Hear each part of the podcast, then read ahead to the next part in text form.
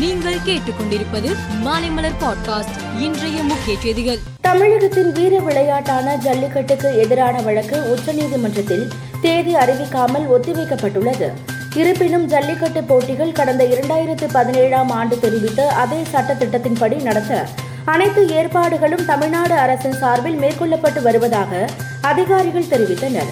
ஜல்லிக்கட்டு போட்டிகள் வரும் ஆண்டு கட்டாயம் நடத்தப்படும் எனவும் அதற்கான ஏற்பாடுகள் தீவிரமாக நடைபெற்று வருவதாகவும் கால்நடை பராமரிப்புத்துறை அதிகாரிகள் கூறியுள்ளனர். சேலம் பால்பண்ணை வளாகத்தில் பனிரெண்டு புள்ளி இரண்டு ஆறு கோடி செலவில் நாள் ஒன்றுக்கு ஆறாயிரம் லிட்டர் உற்பத்தி திறன் கொண்ட அதிநவீன தொழில்நுட்பத்தில் நிறுவப்பட்டுள்ள ஐஸ்கிரீம் தொழிற்சாலையை முதலமைச்சர் மு ஸ்டாலின் திறந்து வைத்தார். நகர் ஊரமைப்பு உதவி இயக்குநர்களுக்கான திறன் மேம்பாட்டு பயிற்சியை வீட்டு வசதி மற்றும் நகர்ப்புற வளர்ச்சித்துறை அமைச்சர் முத்துசாமி தொடங்கி வைத்தார். பின்னர் செய்தியாளர்களை சந்தித்த அவர் வீட்டு வசதித்துறை மூலமாக கட்டிய எட்டாயிரம் வீடுகள் விற்பனை செய்ய முடியாத நிலையில் வாடகை திட்டமாக மாற்ற நடவடிக்கை எடுத்திருப்பதாக கூறினார். தமிழகம் முழுவதும் திமுக அரசை கண்டித்து அதிமுக சார்பில் இன்று கண்டன ஆர்ப்பாட்டம் நடந்தது. ஆத்தூரில் நடைபெற்ற ஆர்ப்பாட்டத்தில் பங்கேற்று அதிமுக இடைக்கால பொதுச் செயலாளர் எடப்பாடி பழனிசாமி பேசுகையில் குடும்ப ஆட்சிக்கு முடிவு கட்ட வேண்டும் என்றும் வாரிசு அரசியலுக்கு முடிவு கட்ட வேண்டும் என்றும் கூறினார்.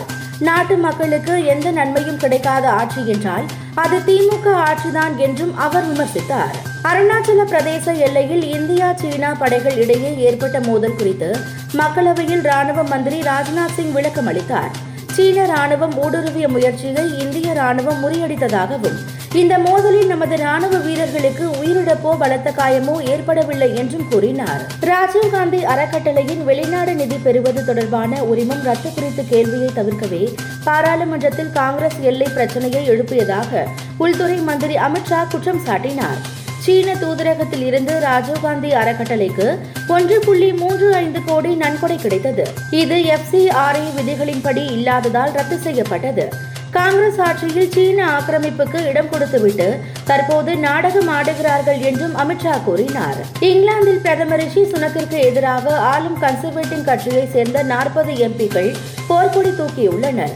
இங்கிலாந்தில் தற்போது விதிக்கப்பட்டுள்ள வரி விகிதங்கள் மிக அதிகமாக உள்ளதாகவும் அரசின் திட்டங்களில் பன்முகத்தன்மை அனைவரையும் உள்ளடக்கிய தன்மை சமத்துவம் இருந்தால் அரசு பணத்தை மிச்சப்படுத்தலாம் என்றும் கடிதம் எழுதியுள்ளார். கால்பந்து உலக கோப்பையை பிரான்ஸ் அணி வெல்வதற்கு மிக அதிக வாய்ப்புள்ளதாக பிரேசில் முன்னாள் கால்பந்து ஜாம்பவான் ரொனால்டோ கூறியுள்ளார். தடுப்பாட்டம் தாக்குதல் நடுக்களம் என்று எல்லா வகையிலும் பிரான்ஸ் அணி நிலையான ஒரு அணியாக இருக்கிறது என்று ரொனால்டோ குறிப்பிட்டார். நவம்பர் மாதத்திற்கான சிறந்த கிரிக்கெட் வீரராக இங்கிலாந்து அணியின் T twenty captain Jos Buttler தேர்ந்தெடுக்கப்பட்டுள்ளார். இருபது ஓவர் உலக கோப்பையை இங்கிலாந்து அணி கைப்பற்றுவதற்கு ஜோஸ் பட்லர் ஒரு முக்கிய காரணமாக இருந்ததால் இந்த விருதுக்கு தேர்வு செய்யப்பட்டுள்ளார். மேலும் செய்திகளுக்கு மாலைமலர் பாட்காஸ்டை பாருங்கள்.